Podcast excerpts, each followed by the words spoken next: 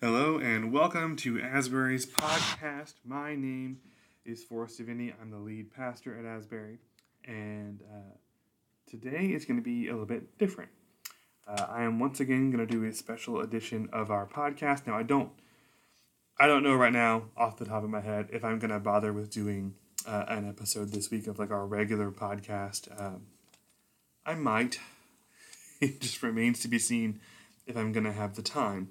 But what I wanted to do for this is um, many of you will know that I've spent the last three weeks teaching a class that I just called Methodism 101 uh, on Sunday afternoons. That wrapped up uh, this week. And kind of like a, uh, the same thing I did with our human sexuality class, I want to go ahead and try and condense this into a podcast for those of you who weren't able to come or who maybe missed a couple of weeks, um, or if who just want to be able to kind of go back and reread or I guess you wouldn't be reading because it's a podcast, but just kind of review some of the things that were talked about. Um, so that's what we're going to do. Now, um, let me just briefly talk about the the reasoning behind all of this and why we did it and why I thought it was so important to do. Um, and I'll I'll say right off the bat, um, this is even though much of what I'm going to say has clear connections and implications to um, current events in Methodism and Asbury's um, discernment as we consider our future. Um, this is something that I would have been. Sorry, my watch decided to pick up what I was doing and repeat it back to me. Um, this is something that we would have I would have been teaching no matter what. Uh, I think it's really really important. It's it's been on my heart to do this for a very long time, and for reasons that are about to become very very clear. Now, the reason I did it is because um, one thing that's going to, especially as we go through this podcast, you're going to start to realize um, there's a whole lot of things that are distinct to Methodism that are really core parts of what Methodism is all about that um, that you are not going to recognize even if you have been a lifelong United Methodist. Now, the reason for that, well, it's complicated, but but suffice it to say that that the modern Methodist churches and and the worst offender right now, well, the two worst offenders are the British Methodist Church and the American United Methodist Church. Um, those are separate denominations, by the way.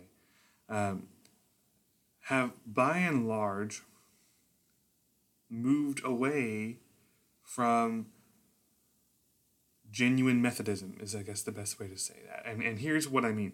Uh, and I'm and I'm saying this because one of the things that I have heard over and over again, well, is, is things like um, people in in the midst of the discernment process saying, "Well, I want to stay in the UMC because I want to be Methodist. I've always been Methodist." Well, that doesn't you know you can be methodist without being united methodist. There's other methodist denominations. There's the free methodist. There's the wesleyan church. There's the church of the nazarene. Um, then there's worldwide plenty of methodist denominations that aren't united methodist like the cuban methodist church which is its own thing. There's even the association of independent methodist churches which i kind of have an issue with because i think a fundamental part of methodism is not being independent but that's neither here nor there. Um, and so the question this raises the issue that very clearly a whole lot of people in the United Methodist Church don't actually understand what Methodism is. They just assume that being a United Methodist is what Methodism is, and that's just not true. Um, you also hear things like um, when we talk about doctrine and theology, people say, well, that doesn't seem very Methodist. Well, if you had ever read any of Wesley's work, you would know that it is extremely Methodist to, to talk about doctrine and theology because Wesley was very insistent on proper doctrine and proper theology and, and, and very clearly, very firmly insistent on holding people to account to the doctrine and theology of the church. It was extremely important to him. That's all throughout his work and his writings. It's all throughout the history of the early Methodist Church. Um, and you have when if you were here when uh, when Leah Gregory was here in back in February, and she mentioned uh, the catechism that the Global Methodist Church has been working on, and she said, you know, people people will, will respond to that by saying, well, catechism doesn't seem very Methodist, and um, you know, she mentioned that she has her, her grandfather's old catechism, which I which from the you know twentieth century, um, and, and I would actually go a step further and point out that I have here in my office a copy of John Wesley's catechism. Wesley had a catechism. It was a revision of the Anglican catechism, which he distributed uh, to the Methodist Church, and in particular to the Methodists in the United States. So, things like catechism and doctrine and theology were always actually a core part of what it meant to be Methodist and, and what the Methodist, I mean, they, they were a part of the method which gave Methodism its name. Um, and all of this is a roundabout way of saying that by and large, in, in, in the modern American Methodist Church, and in particular in the United Methodist Church here in the U.S., um, we have done a really poor job of actually being Methodist and teaching people what it means to be Methodist. Most of our pastors do not know Wesleyan theology. And I'm saying that from experience. Most of them do not have a firm grasp of Wesleyan theology, and that's largely because our seminaries don't do a particularly good job of teaching it. It's not actually a requirement for ordination in the United Methodist Church. Um, I, I went to a, a seminary at Southern Methodist University. Um, there was no core class that you were required to take which would teach you Wesleyan theology. Those classes were all electives. If you wanted to study Wesley's 50 canonical sermons, which are supposed to be supposed to be the uh, defining doctrinal documents of the church, um, if you wanted to study those, that was an elective. And I took it, and it was a small elective. There were maybe 10 to 12 of us in there at most on a good day you weren't required to study Wesleyan theology. You were required to take one class in Methodist history, which meant you had one semester to go do a brief overview of 300 years of Methodist history, but you were never required to study Methodist theology. We had one class that covered both Methodist polity, the governing of our church, right, the administrative, the the the, bureau- the bureaucracy of the church, and it covered Methodist doctrine. So you spent half a semester on, on Methodist doctrine and half a semester then on the bureaucracy of the church and how to function within it. That was what was required. Um, and and yeah, I so you you you can begin to see how so many of our clergy go through seminary, go through the entire ordination process without ever actually learning Wesleyan theology, without really learning anything about um, distinctive Wesleyan Methodist practices. And so then they don't teach them to their church because they don't know them. They're not familiar with them. Um, so there has been for a very long time a push within the United Methodist Church to reclaim those things. And in fact, um, that's a major factor in all the things that are going on right now. Before there was a global Methodist Church, there were uh, people within the UMC who were parts of groups like the Wesleyan Covenant Association. And before there was a Wesleyan Covenant Association, there was a Methodist Renewal Movement. Um, and despite the slander that's been put out about those groups, none of which is true, um, the primary purpose for which they existed was, was always actually to reclaim the original practices and, and teachings that made Methodism distinct. Um, and so, a major reason why there is now division happening within our church is that those renewal efforts were uh, were just flat out opposed at every step of the way. There was no it, it, it, you know it became clear to people who were trying to bring about renewal in the church and reclaim some of Wesley's teachings that um, they, they weren't going to be allowed to essentially.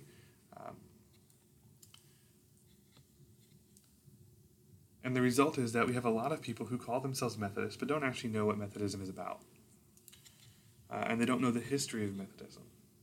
Now, what I'm going to talk about today is not going to do much in the way of history because time is limited. Uh, but I'm going to talk about some of the things that make Methodist theology distinct uh, and some of the things that, that we really need to be working to reclaim and, and grab a hold of, no matter what happens. These are important. Um, if you would like, by the way, um, a really good, and I'll recommend some other books here in a minute, but if you want a, a, a short, very good biography of John Wesley to get a feel for um, some of the history here, there's a short little biography. It's less than 200 pages. It's called A Real Christian, colon, The Life of John Wesley uh, by Kenneth J. Collins. And you can just buy that on Amazon. It's a short little book. Um, now, if you would like, before we get into the podcast, uh, if you would like to have some books on hand um, that will go into much more detail uh, about Methodist theology and, and the teachings of John Wesley, um, there are a couple things I recommend. For a lot of detail, there's a four volume set. It's literally just titled John Wesley's Teachings. It's four volumes. It's by Thomas Oden. Um, it is it's very detailed, but it is written for uh, the layperson. It's a it's it's a fantastic resource um, because it, it does not it goes far beyond just the things that were distinctive to Methodism, and it also includes John Wesley's teachings on like the basics of Christian doctrine, the things that are sort of universally agreed upon um, uh, across the board within Christianity. So it's a really, really good resource, really interesting. If you want something smaller, that's more accessible, that's that's uh, a bit of an easier read. There's a very short little book, easy to read. It's called Wesley for Armchair Theologians. Uh, it's written by uh, my former professor, the, the late great Dr. Billy Abraham. May he rest in peace. Um, and it's it's a fantastic sort of brief overview of Wesley's teachings and his thoughts on, on, on kind of giving the highlights of it and how it worked. Uh, those are um, probably some of the best things you can read. If you really want to do a deep dive on Wesley, you, you should really look into his um, it's his his canonical sermons. This is a series of uh, about 50, 50 sermons. It's a lot, but it, but um, these things are these are the sermons in which he preached what he came to believe were the sort of core teachings of the church that were most important and expounded upon them, and that's why they're the canonical sermons because they're important. Um, you can find those printed in a lot of different volumes. You'll see them titled as uh, sermons on several occasions. Sometimes uh, there's a few different volumes out there, but they're all good. Um, you can also go to um, seedbed.com and look at the John Wesley collection, which will have a bunch of those sermons as well. So, we're going to move into uh, Wesleyan thought and theology. And I want to give. Let's skip over this section. I am going to skip over some of the things that were taught in the class because I, I feel like they're. I could spend too much time on some places that, that aren't really hugely important. One thing I do want to really draw out and highlight are two things about the characteristics of God that Wesley upheld and taught. Now, these aren't necessarily distinct to Wesley, but they are a really important part of his theology, and they are something that bears repeating. So, one, one is the idea that God is eternal. God is intimately present in every moment. There was no time when God was not. There will be no time when God will not be we are invited into a never ending relationship with the eternal God, a happy life of eternal blessedness. Or we can reject God and live out the misery of missing out on all that is eternally good. And I, I, that wording is really important to me because that is that is Wesley's conception of what happens to those who reject God. They live out the misery of missing out on all that is eternally good. Um, and this is the choice that we are making in every moment. Human existence is deciding every moment toward the joy of eternal life or the despair of eternal emptiness. It's this constant choosing, the reality of standing on the edge of eternity that gives human life meaning. God is eternal. Now, God is also omnipresent, meaning God is present everywhere. Now, this is an important point because Western Protestantism has tended to embrace deism, which is a, an idea that pops up in the Enlightenment era, but it's this idea that God is actually kind of distant. God created the world and then backed off and lets the world run itself, but that's not at all what the Bible teaches. It's certainly not what Wesley taught. Wesley taught that God is present in every square inch of creation just as he is present in every moment of time. God is right here with us. He doesn't just create the physical world, He sustains the physical world. He is present in every part of it. And just as God's power and presence know no boundaries, God's goodness and God's mercy know no boundaries. God is infinitely good. And therefore, the most fitting response to his goodness is a grateful life spent communicating that goodness to others. God alone is incomparably holy, and in his presence we become acutely aware of our unholiness. This is what we call our conscience. God allows us to feel the difference between our goodness and his incomparable infinite goodness.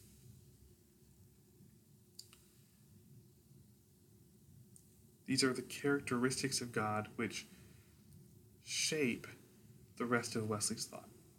So, now we're going to move into how we know God, how we know about God, how we interpret the will of God for our lives. Now, this is a big deal because there is a massive misconception within uh, modern Methodism that has to be addressed. You may have heard of the uh, so called Wesleyan quadrilateral. Um, the idea that we use scripture, tradition, reason, and experience to know about God, to know about God's will for our lives, and to interpret how we should live and how we should behave. Now, you will not find anywhere in any of Wesley's writings the idea of the quadrilateral. It's not present at all. It's not just that he doesn't name it, it's that that entire concept of approaching things that way is not present in Wesley's writings. It's not present in his sermons, it's not present in his letters, not present in his teachings.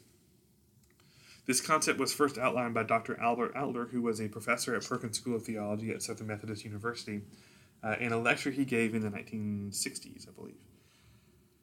And he would later come to regret it because people fundamentally misinterpreted and twisted around what he said. And so, what you have now is a whole lot of people, including the vast majority of Methodist pastors, who believe that um, scripture, tradition, reason, and experience are given equal weight in our approach to God and how we know about God and how we know how to behave and how we live. Um, which is not at all what Albert Outler meant. And if you, I mean, I've read the lecture notes, and it's pretty clear that's not what he was saying. Um, what what Outler meant is that Wesley used tradition, reason, and experience to interpret Scripture, but he was very clear, as is John Wesley, abundantly, explicitly clear, that Scripture takes primacy over those other three. So if your tradition, reason, or experience contradicts Scripture, you know automatically that your tradition, reason, or experience is wrong and that Scripture is right. Now, this really matters. We are flawed humans. Humans do not reason well. I remember my, my first day studying philosophy in college. The professor uh, I, was I was studying under gave us a had us do a little exercise, and I won't go into detail, but it was it was designed basically to show us that humans do not reason well. And this was a philosophy professor whose entire job is teaching us how to reason. And he says, "Look, we don't do this well. This is why we have to have classes on it. We do not reason well, and even and, and we have to accept that even after we're educated, we're going to make mistakes because we don't reason well. So we don't reason well. Our tradition could be flawed. Our experiences could also be quite flawed. Scripture gives us an objective way to evaluate the truth of everything else. It grounds us, it gives us a touch point in reality that we know is true. It's firm, it's stable, unlike everything else. If Scripture is not the primary authority, we're in deep trouble because if we if Scripture is not the primary authority, if Scripture can be countermanded by our tradition, our reason, or our experience, we have no actual way of genuinely knowing God. We have no way to evaluate um, anything else. Everything will be foggy and muddy and will be constantly lost in the weeds. And that really would actually raise some deep questions. If Scripture is not trustworthy, if Scripture is not the primary authoritative reliable way in which we can evaluate everything else, um, that would suggest that God doesn't care about us all that much because He hasn't given us a reliable way of knowing Him. And of course, it's not true. So Wesley really believes in the primacy of Scripture. He really believes in the authority of Scripture. He referred to the written word of Scripture as the whole and sole rule of faith. Nothing else is necessary. Anything which contradicts Scripture is false. He believes Scripture is the inspired Word of God. So God used his human agents to write the Scriptures under the inspiration of the Holy Spirit, which means that these Scriptures are the clearest and most reliable means we have of determining God's will. So they provide our rule of life, they provide our morals. We measure everything else against Scripture. Now, Wesley held firmly to the uh, literal sense of Scripture, unless though unless taking the literal sense would be irrational or unworthy of God's moral character. So he recognized the importance of the literal historical understandings of some passages, particularly as illuminated by their historical context, while also recognizing that other passages are clearly metaphorical or allegorical. He never looked for hidden meanings um, but he did recognize that at times some passages were best interpreted as not literal. Um, his instruction, by the way, to, to his Methodists and his preachers was to, uh, and this is a quote, uh, to depart ever so little from the plain, literal meaning of any text taken in connection with that context. So text and context require each other. And he means context as in the entire Bible. You you read each text of the Bible in the context of the whole. So scripture is the best interpreter of scripture. A key feature of Wesley's approach to interpreting scripture is to use clear passages to illuminate obscure passages. So our interpretation of scripture requires an understanding of the whole, not just the parts. We can't simply pull out selected texts, interpret them on their own based on our understanding, and, and then uh, base our understanding of Scripture and on God of these little isolated snippets of Scripture. Scripture is a unified whole, and we need all of it in order to understand any of it. So the Old and New Testament illuminate each other. The Old Testament is fulfilled in the New Testament, and the New Testament shines light on the Old Testament. We read the Old Testament in light of the New Testament. Now Wesley was clear that the church, and this is a, again this is a quote, the church is to be judged by Scripture and not Scripture by the church. We don't have the right or the authority to go back and determine which parts of Scripture are authoritative and which are not. Um, now, to be clear,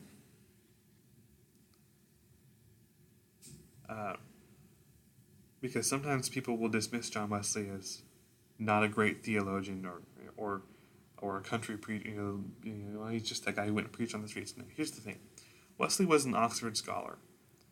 He was one of the most brilliant theologians, probably with, uh, within the last thousand years. Now, he never wrote a, a, sat down and wrote a book of systematic theology, but his theology worked out in his sermons is extremely well thought out extremely intelligent. Wesley could read and write in Italian, Spanish, French, Dutch, German, Latin, Hebrew, and Greek. When he read the Bible for his own edification, day in, day out, he read it in the original languages.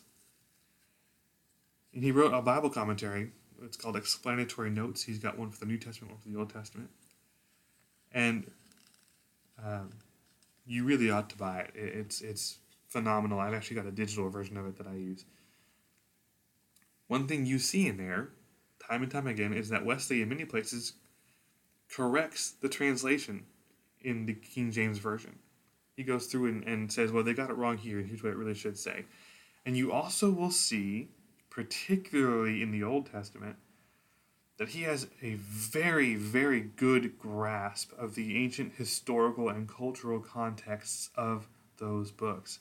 He understands that really, really well, much better than you would think a 19th century, uh, an 18th century preacher would understand that. But he is extremely well versed in the cultures of the ancient Middle East. He is extremely well versed in Jewish culture. He can read and write the Hebrew and the Greek. So he knows his stuff much better than most of us do. He is a brilliant, brilliant theologian. Um, and his thoughts on Scripture should be considered extremely authoritative. Now, he believed, so uh, again, another quote Scriptures are the touchstone whereby Christians examine all real or supposed revelations. In other words, every time we believe we've that God has revealed something to us, we go back and we judge it by Scripture. And if it contradicts Scripture, then we know it wasn't really from God. So Scripture is what grounds us. Scripture is what helps us stay firmly rooted in the truth. And we evaluate everything else that comes our way in the light of Scripture because it is the most authoritative thing that we have in our lives. It is the clearest way we have of communicating with God and of allowing God to communicate with us.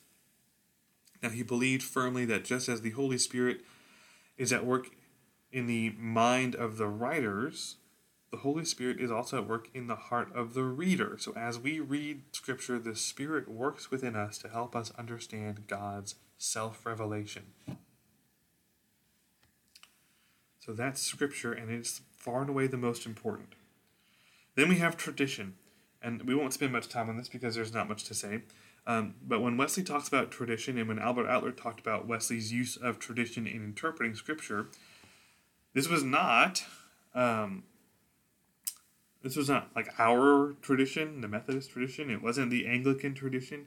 It is the the unchanging apostolic tradition of Scripture teaching dating back to the earliest church. Wesley placed a huge emphasis on the teaching of the early church fathers, and in particular the Eastern church fathers, which is why there is, there is some Eastern Orthodox flavor to Methodist theology. Um, and while he didn't consider them infallible, he considered them invaluable. Um, now, this matters this, this is the tradition of the universal church dating back 2,000 years, and it matters precisely because billions upon billions of Christians have read the same texts and they have come to the same conclusions about what those texts mean. And that is true across all kinds of different cultural boundaries, different levels of education, different periods in history. Simply put, that does not happen unless unless the Holy Spirit has empowered the body of Christ to read and interpret Scripture properly.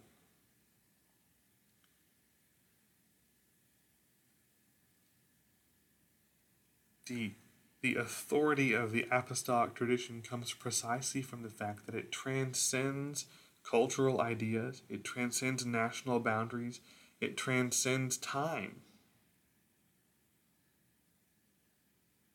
So we can rest assured that the traditional interpretations of Scripture among the church are authoritative because they are not influenced by one particular culture, they are not influenced by a historical period.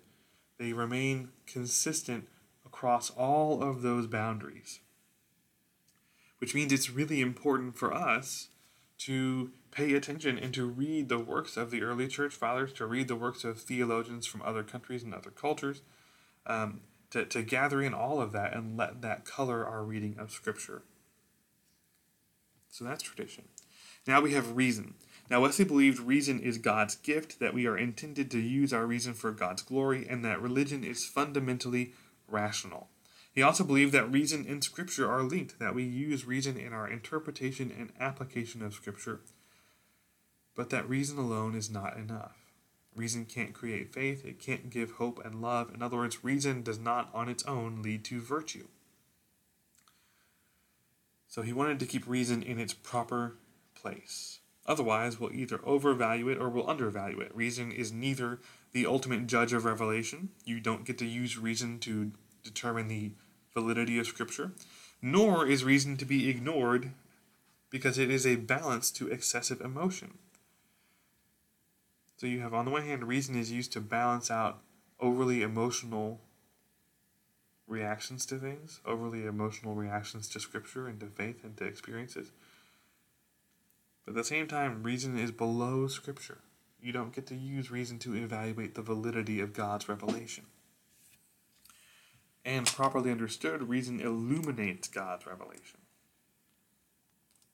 Now we come to experience. And this is where a lot of people get it really wrong. Because experience is not about just your everyday life experience. It's not, it is specifically your personal experience with God, God's presence in your life, and, and most importantly, your experience of God communicating to you through Scripture. And in particular, Wesley believes that reason and experience work together to give us the assurance of salvation, that feeling of the heart being strangely warmed.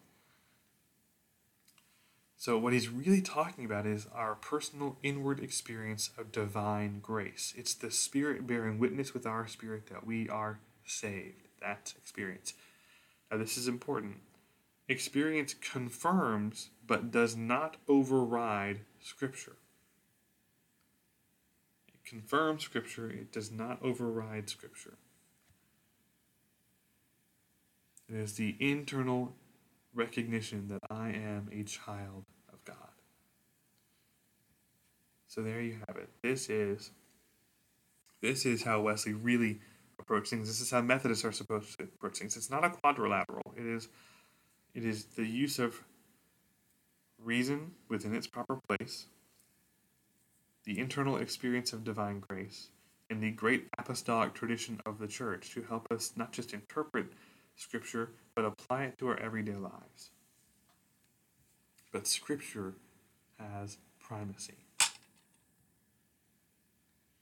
Now, Wesley had a very high doctrine of creation. He emphasized the goodness of the created world we lived in. Everything God created was good before the fall. He even went so far as to suggest that before the fall, there were no unpleasant insects. So uh, he would say, you know, mosquitoes are the result of human sin, and I'm inclined to agree with him.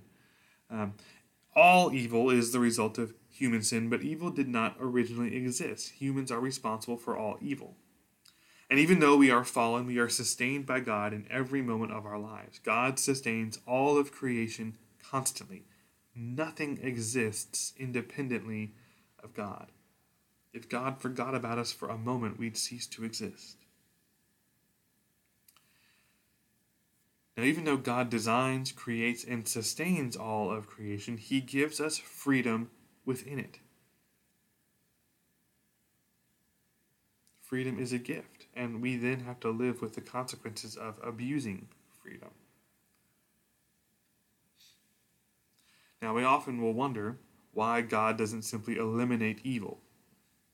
But the thing is that virtue and vice are connected they are both expressions of freedom, and to have one, you must have the possibility of the other. So God allows evil to continue for a while because he desires for his people to be free. So we are created good, but we are corrupted by original sin. Intergenerational sin has distorted human nature, twisting it out of shape so that we are, to quote Wesley, inclined to evil continually. Now, you can see this play out in human history pretty clearly. It's not hard to spot the ways in which idolatry and pride and sensuality have dominated our history. Evil is an invasive presence in human nature, and like a virus, it has been transmitted to all descendants of Adam and Eve. And the result is that the original righteousness of God's creation has been dangerously impaired, but not destroyed altogether.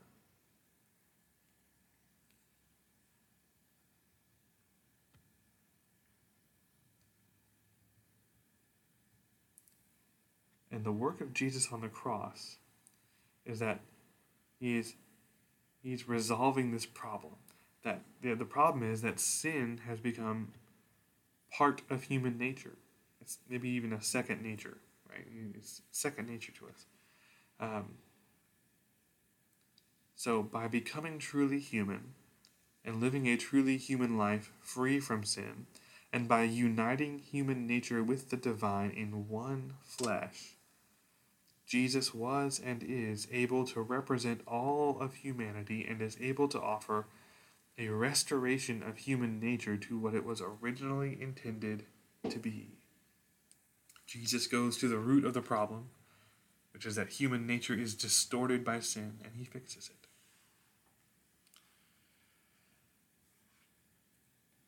So now we talk about salvation. Now, there's a whole lovely sermon that Wesley preaches called The Scripture Way of Salvation, which boils down to you are saved by grace through faith.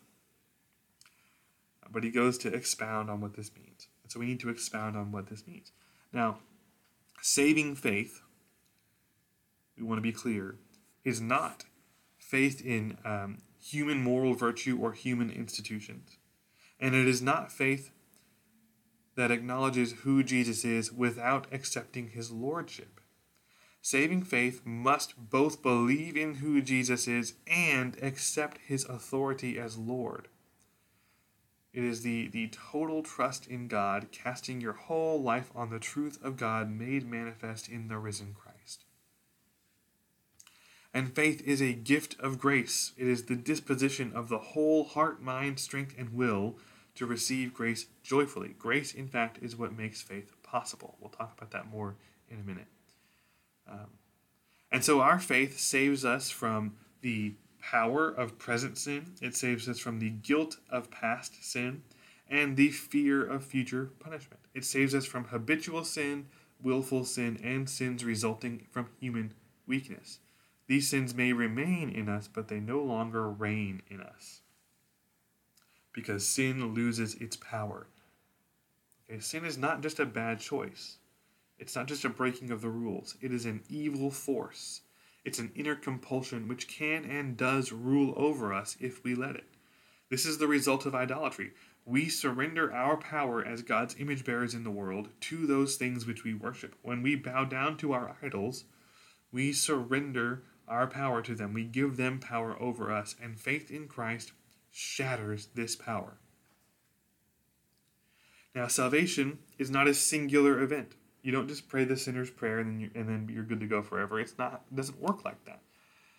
We must continue to work out our salvation with fear and trembling, understanding that our justification can be lost if we are unwilling to continue striving for perfection in Christ.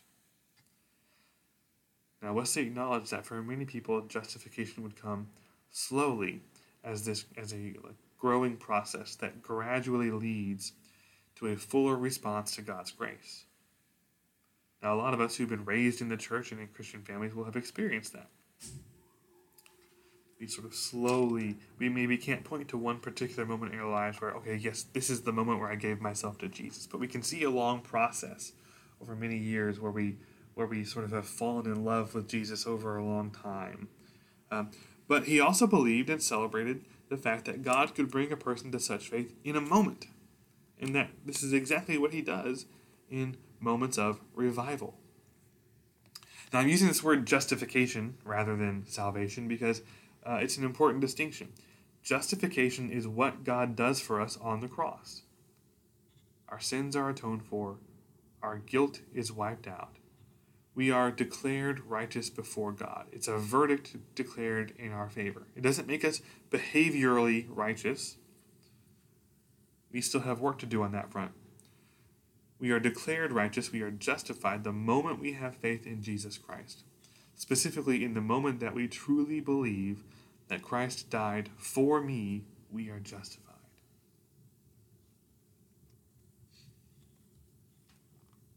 So now we come to the Holy Spirit and the grace of God. Now, Wesley was a very charismatic man.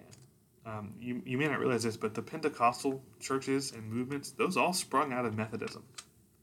Um, and if you read Wesley's work and you especially read his diaries and his letters about his experiences, he was a very charismatic man, very much focused on the person and work of the Holy Spirit, which we don't do much in modern Methodism, and we need to. Now, the Spirit, the Holy Spirit, is the one who enlightens our understanding, rectifies our will and our affections, renews our nature, unites us to Christ, and assures us of our adoption as sons and daughters of God, and leads us in our actions and sanctifies us. The Holy Spirit dwells within us.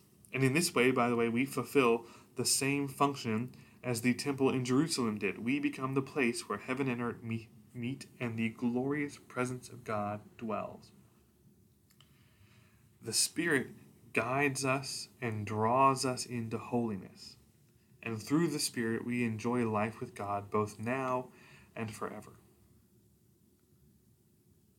Now, true, genuine scriptural Christianity requires that we are filled with the Holy Spirit. And when we neglect this truth, Christianity becomes merely the form of religion with none of its power.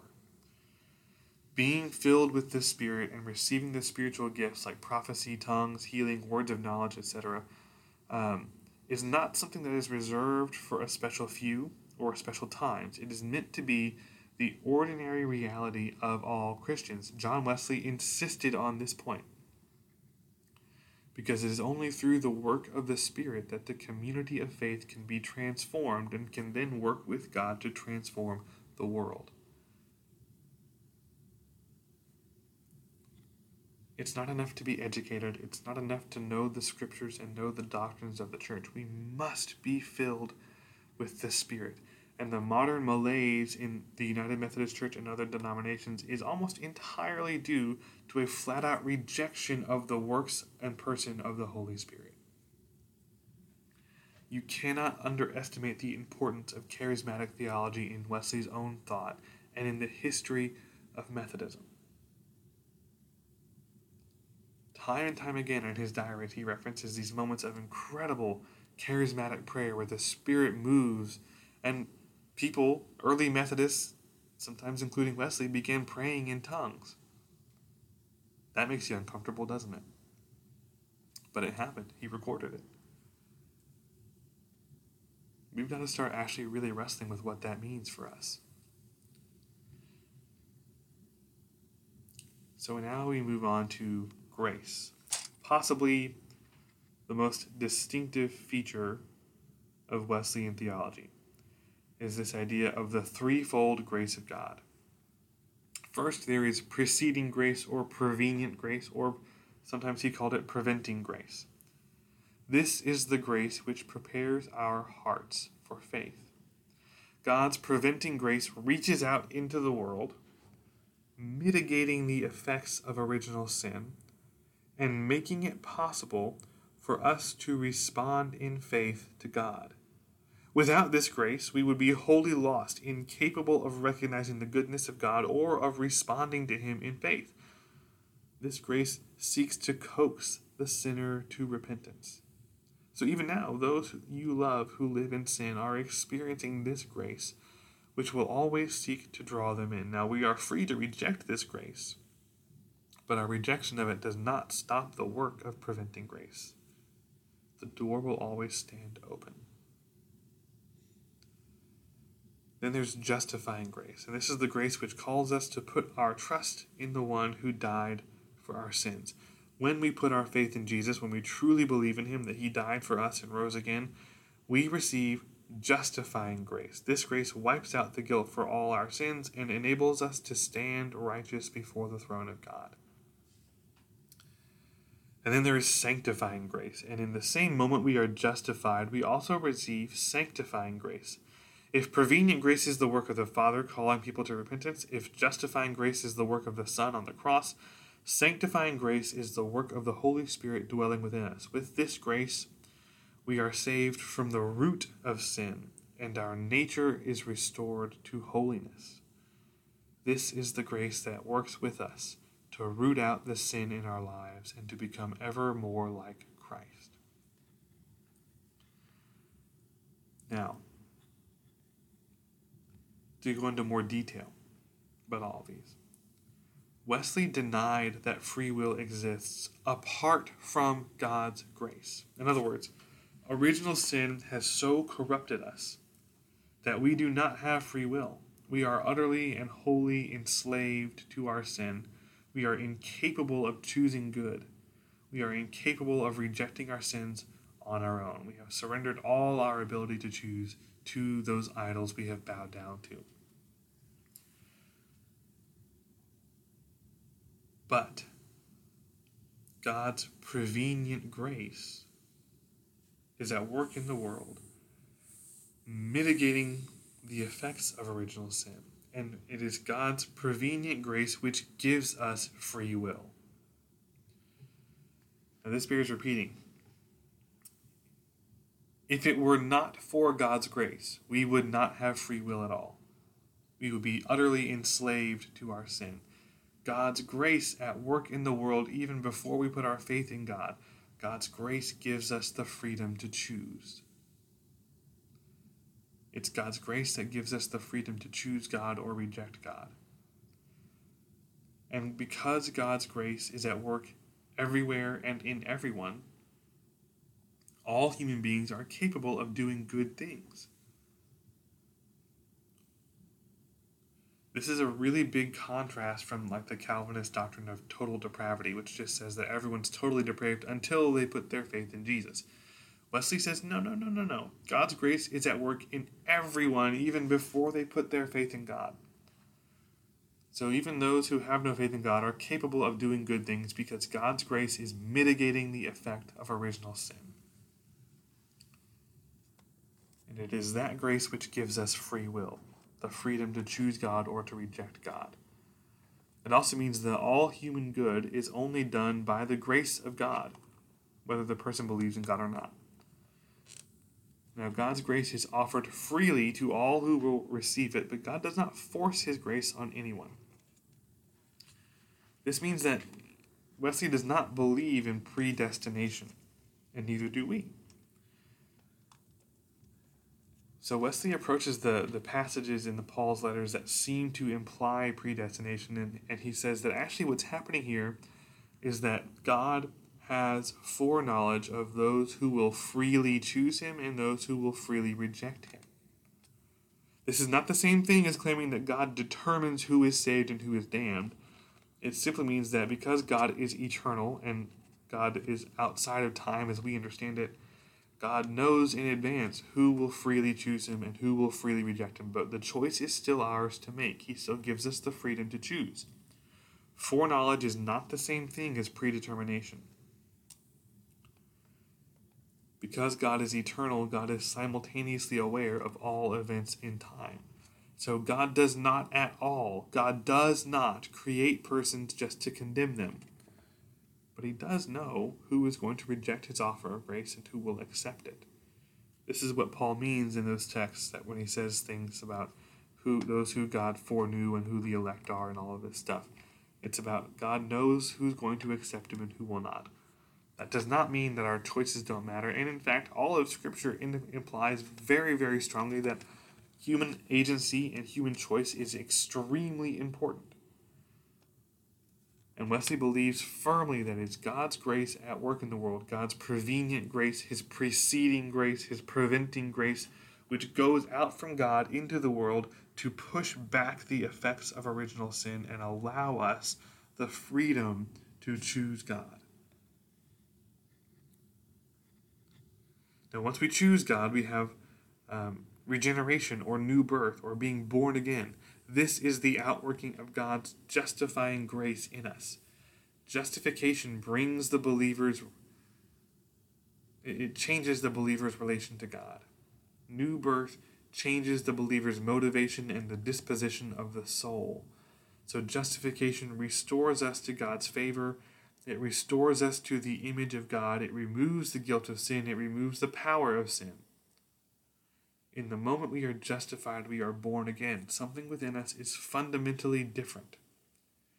We are now a new kind of person who is now receptive to the person and work of the Holy Spirit. And thus begins our sanctification. Now, sanctification has been held up by many as a unique Wesleyan idea, but it's not. It dates back to the apostles themselves. It was a core doctrine of the early church um, which has been largely lost in the Western Church, even though it's very clearly present in the theology of Luther and Calvin and the other reformers as well. Um, now, Wesley insisted that the Holy Spirit um, wasn't just working to make us more like Christ, but that the Holy Spirit intends to transform our behavior completely, to perfect us. And he fully believed that this could and would happen before our death. He believed that those who are made perfect in love were freed from evil thoughts, uh, right? They were that they were freed from temptation. Not that they are free from the challenge of temptation, but that they now have the grace to resist temptation perfectly. And to be clear, this is not a static perfection, right? Achieving something on which there can be no improvement, because that would make us essentially like God. It is a better word for it is perfecting grace, the constant state of being the most excellent Christian one has ever been knowing that there is room for improvement still because we are not God. It's a never ending aspiration for all of love's fullness. And he and in this idea he is deeply, deeply influenced by the Eastern Church Fathers and by Eastern Orthodox Christianity. Now, Christian perfection is not freedom from ignorance. You will still be ignorant of things. It's not freedom from mistakes. You will still make mistakes. And it's not freedom from temptation. It is um, Christian perfection is perfection appropriate to our stage in life, both our physical age and our maturity in faith. It is a process. The new believer can be perfect in love while still being not as far along in holiness as one who has been a Christian for decades. It is a dynamic perfecting grace, not a static perfection. It's a continuing process of growth in grace that has multiple moments of completion and fulfillment. And fulfillment. So Jesus, I mean, uh, Wesley goes to Jesus' parables and pulls out this image of planting a seed. Right, the seed is planted in a moment, but its growth is a process over time. The seed of every virtue is instantaneously planted in the soul, and from that moment on, the believer gradually dies to sin and grows in grace.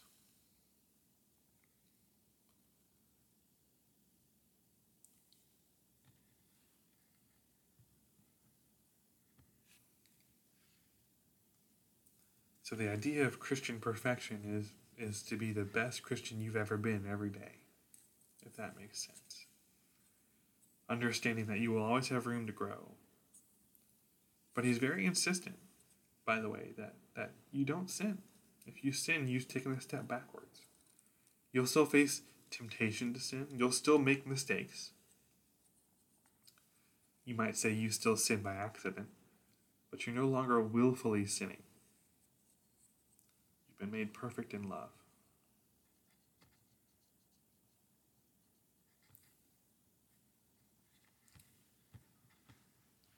Now, let's talk about baptism and communion. We believe that these are not just symbolic acts, they're not just remembrances, that they are means of grace.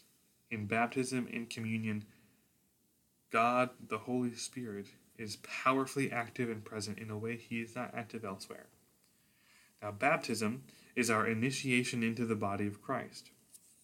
It is instituted by Jesus himself in the Gospels to awaken grace in our hearts, and through baptism, further grace is given. Now, baptism is an act of God, not an act of man. So we only baptize once. We don't rebaptize people. And we recognize the validity of baptism in any denomination. And because baptism is an act of God and is fundamentally about the grace of God entering into our lives, there's no need to wait until a person is old enough to make their own decision. Baptism is not about professing our faith, and it's not about a decision we've made. It is about God and what God is doing. Um, baptism is how we enter into the new covenant with Jesus. This is why we have confirmation classes, by the way, because you're baptized as an infant and then you still have a, a, a later period in life where you need to make a decision for Christ. So we have confirmation later on. Now, communion is likewise something which is instituted by God. Jesus commands his followers to do this in remembrance of me. And from the very earliest days of the church, the Lord's Supper was celebrated not as a mere remembrance, but as a means of receiving God's grace and a practice which was essential for sanctification. Because our lives are never free from temptation, Satan is constantly seeking to turn us away, and we therefore need constant reminders of God's provision and grace. And Christ provides this for us from himself at the Lord's table. This is a spiritual meal. God provides nourishment for our souls in the Lord's Supper. So, Holy Communion is a tangible, palpable sign of God's constant provision and care for us. And because of this, when we receive it, we are receiving God's sanctifying grace. Now, given the importance of communion, it's a channel of grace, it's a pardon for our sins, it's a reminder of God's provision. We are encouraged to partake of it as often as we can. Wesley himself took communion at least once a week when he could, and sometimes more frequently. The only reason we do it once a month is because there was a period in time when you might only have your pastor at your church once a month, and the other three weeks of the month he was riding around to, to the other churches in his circuit. So we've kept that tradition alive, and we really ought to be reconsidering how often we do communion. Because if we really do believe the things we say we believe about communion, we ought to celebrate it every Sunday. In instituting communion, Jesus made a direct connection between his body and blood given in sacrifice to pardon our sins and the bread and wine we consume at the table. So we understand communion to be a channel by which we receive God's grace and his pardon, both the forgiveness of our sins and the power to overcome them. It's a stream of mercy flowing into our hearts.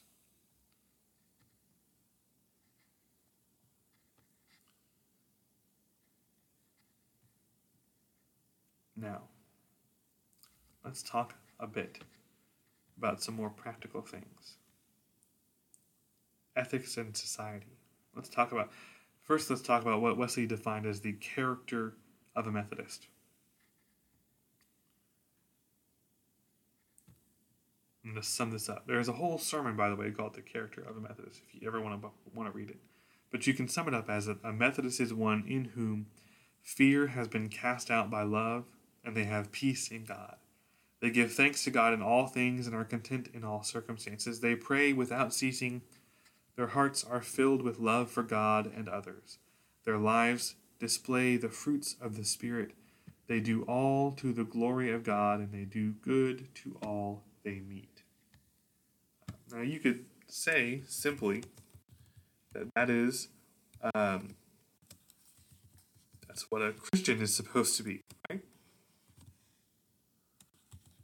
Um, so, in a sense, the character of a Methodist is the character of a Christian.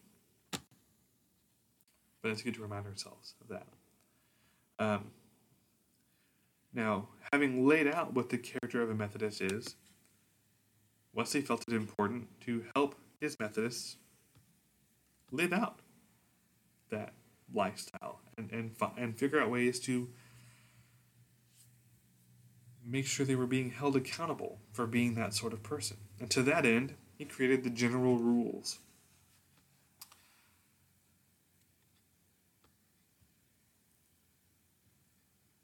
And I'm just going to read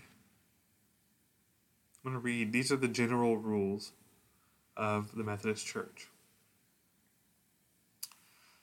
That it may the more easily be discerned whether they are indeed working out their own salvation, each society is divided into smaller companies called classes, according to their respective places of abode. There are about twelve persons in a class, one of whom is styled the leader.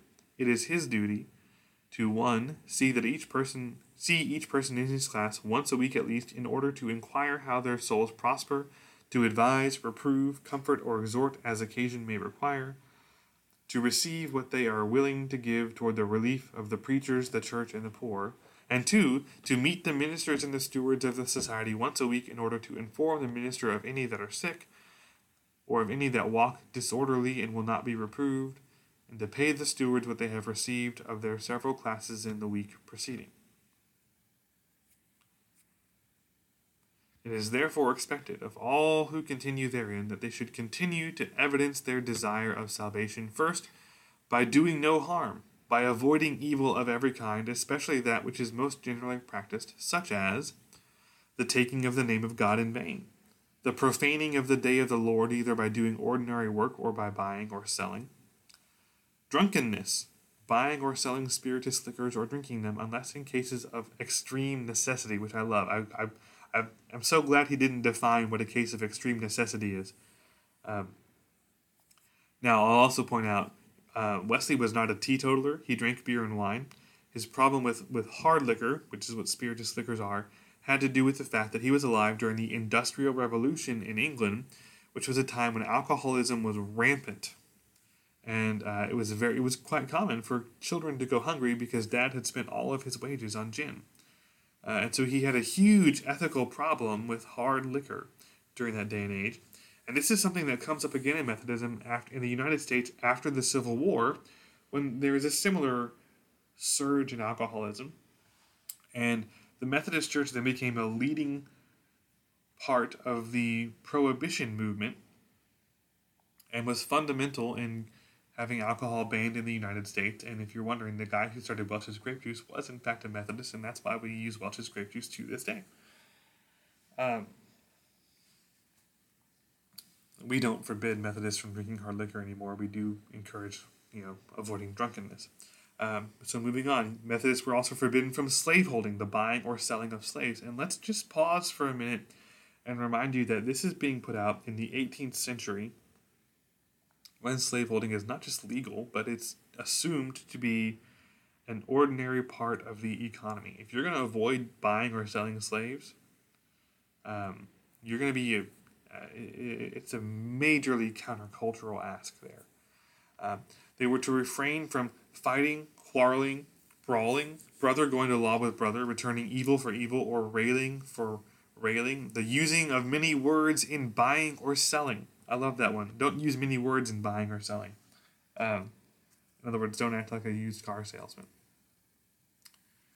Uh, by the way, another another little note on the slave holding and the the being forbidden from buying or selling slaves. Um, we have clearly not always done a good job of upholding that particular rule because there was a split in the Methodist Church over the issue of slaveholding, and the Methodist Episcopal Church South split off so that they could continue owning slaves. Uh, not good. He prohibited from the giving or taking of things on usury, which is unlawful interest. The uh, uncharitable or unprofitable conversation, particularly speaking evil of magistrates or of ministers. Doing to others as we would not they should do unto us. Doing what we know is not for the glory of God, such as the putting on of gold and costly apparel, the taking of such diversions as cannot be used in the name of the Lord Jesus, the singing, the singing of those songs or reading those books which do not tend to the knowledge or love of God. Now, I would say he did not mean you can only enjoy music or books or entertainment which is explicitly Christian. Uh, I think he simply recognizes that there are uh, books, music, other enter- entertainment which which affects us in ways that draw us away from God, and that there are secular songs, secular books, secular entertainment which are not explicitly religious, which nonetheless um, do not draw us away from God. And it's about you having to turn, determine that on your own. He forbade softness and needless self indulgence, the laying up of treasure on earth, borrowing without a probability of paying. Um, yeah. So that's the stuff you're not supposed to do you can see it's quite extensive. Um, and in a way, it's ahead of its time. He forbade slaveholding in the 1700s. Um, next, he goes, eh, so that's what you don't do. But, but so that's firstly, do no harm. Secondly, by doing good, by being in every kind merciful after their power, as they have opportunity, doing good of every possible sort, and as far as possible to all men to their bodies of the ability which God giveth, by giving food to the hungry, by clothing the naked, by visiting or helping them that are sick or in prison. To their souls, by instructing, reproving, or exhorting all we have any intercourse with, trampling under foot that enthusiastic doctrine that we are not to do good unless our hearts be free to it. by doing good, especially to them that are of the household of faith or groaning so to be, employing them preferably to others, buying one of another, helping each other in business, and so much the more because the world will love its own and them only. So, giving preferential treatment to Christian businesses. By all possible diligence and frugality, that the gospel not be blamed. By running with patience the race which is set before them, denying themselves and taking up their cross daily, submitting to bear the reproach of Christ it is expected of all who desire to continue in these. Yes, so that's that's now. Thirdly, by the way, by attending upon all the ordinances of God, such as the public worship of God, the ministry of the word, either read or expounded, the supper of the Lord, communion, family and private prayer, searching the scriptures, fasting or abstinence. These are the general rules of our societies, all of which are taught of God to observe even in his written word, which is the only rule and the sufficient rule both of our faith and practice. And all these we know his Spirit writes on truly awakened hearts. If there be any among us who observe them not, who habitually break any of them, let it be known unto them who watch over that soul, as they who must give an account. We will admonish him of the error of his ways, we will bear with him for a season, but then, if he repent not, he hath no more place among us. We have delivered our own souls. Um, these are still, by the way, in our book of discipline. You can find them online. But these are the behavioral requirements for Methodism, and for much of Methodist history, if you violated them, and you continued to violate them after being rebuked for it, you were booted out of the church. So the standards are high. Wesley sets high, high standards for his people. Um, and and when you really dig into him, what you see is that he's thinking through every aspect of our life and how the gospel ought to change that part of our life. How we spend our free time, how we operate our business, uh, how we spend our money, how we talk to people, the kinds of conversations that we have. All of it is influenced, and all of it is covered under the general rules.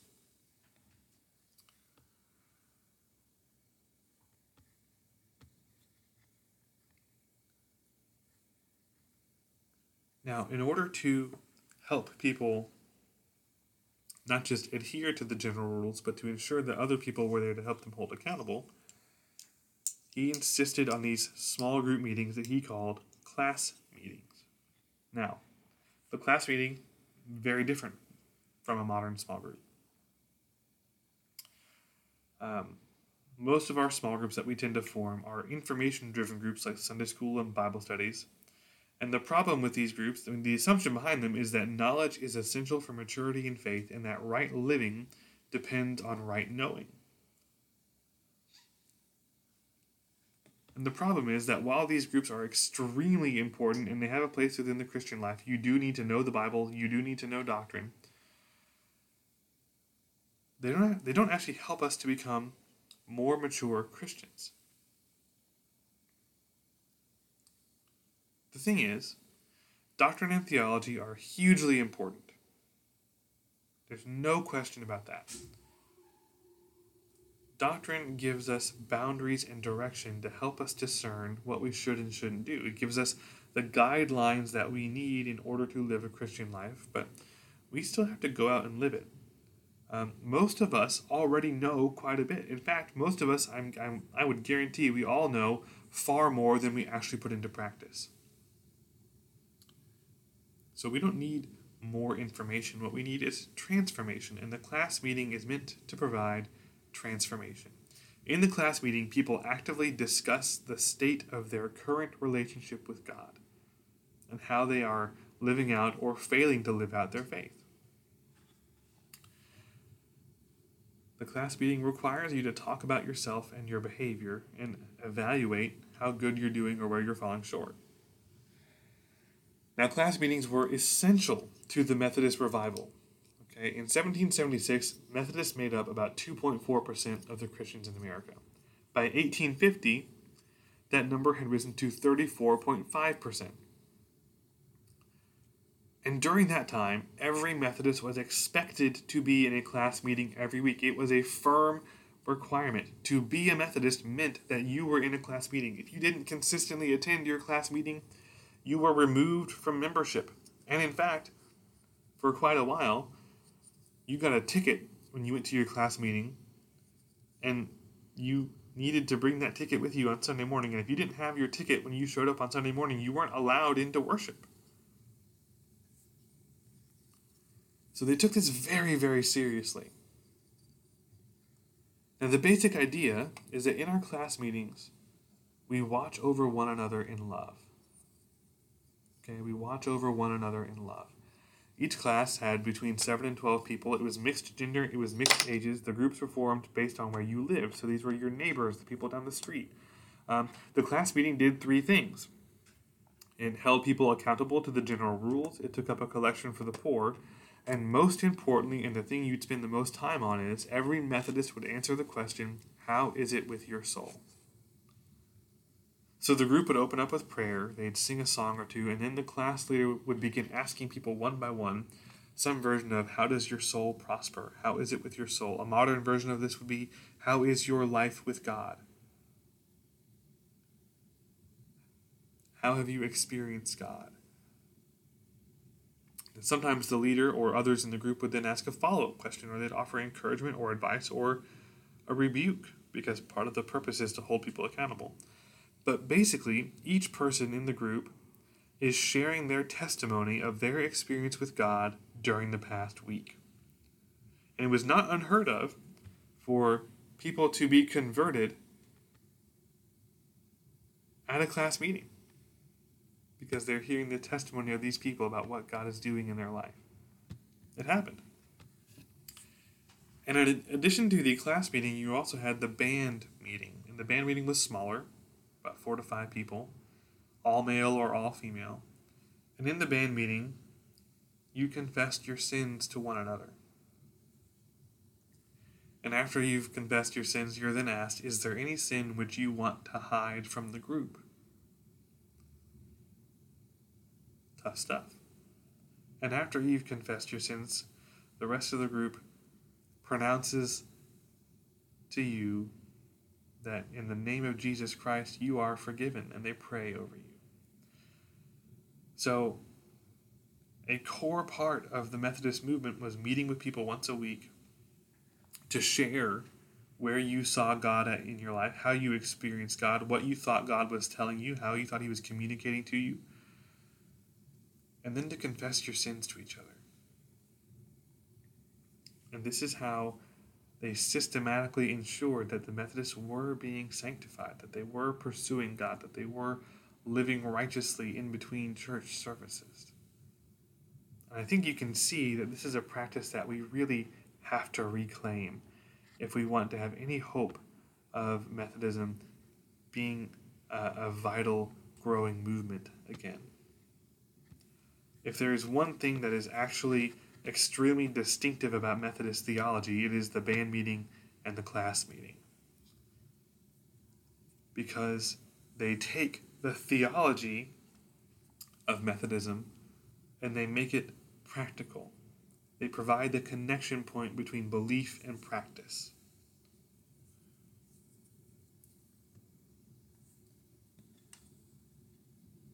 Methodism is fundamentally about holiness. And there is a core belief that we cannot be holy on our own. Wesley said there is no holiness but social holiness. And that's often been wildly misinterpreted to be some sort of statement about social justice. It's not. Uh, although Wesley clearly felt that social justice was important.